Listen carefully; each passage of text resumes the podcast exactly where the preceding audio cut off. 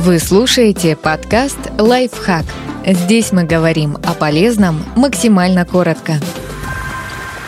Какие убеждения мешают нам принимать помощь? Многие реакции человека во взрослой жизни связаны с тем, какой опыт он переживал с самого рождения. Это влияет и на его отношение к помощи. Вот несколько распространенных убеждений, почему мы от нее отказываемся.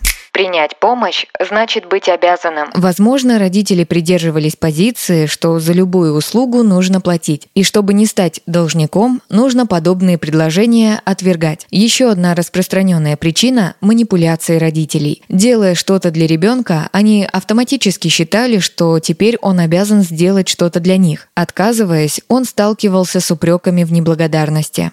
Принять помощь значит признаться в своей слабости. Родители убеждали ребенка, что не следует делиться с окружающими своими трудностями. Признать, что с чем-то не справляешься, означало предстать уязвимым, а этим могли воспользоваться недруги. Возможно, что членам семьи было свойственно отрицать наличие проблем в принципе. Все это рождало в человеке внутренний запрет на принятие помощи, а также огромное напряжение и сомнение в том, насколько вообще нормально испытывать трудности.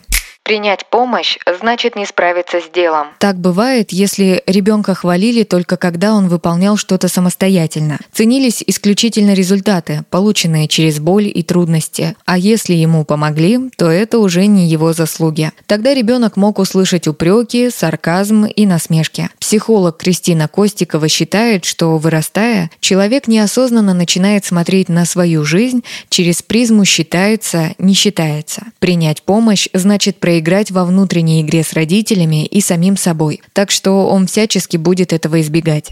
Принять помощь значит потом все переделывать. Человек уверен, что его возможные помощники все сделают не так. В итоге время будет потрачено впустую и придется переделывать. Родительский паттерн поведения здесь угадывается с трех нот. Ребенка просили что-то сделать, а потом вместо благодарности отчитывали за неспособность справиться с задачей. Подписывайтесь на подкаст «Лайфхак» на всех удобных платформах. Ставьте ему лайки и звездочки. Оставляйте комментарии. Услышимся!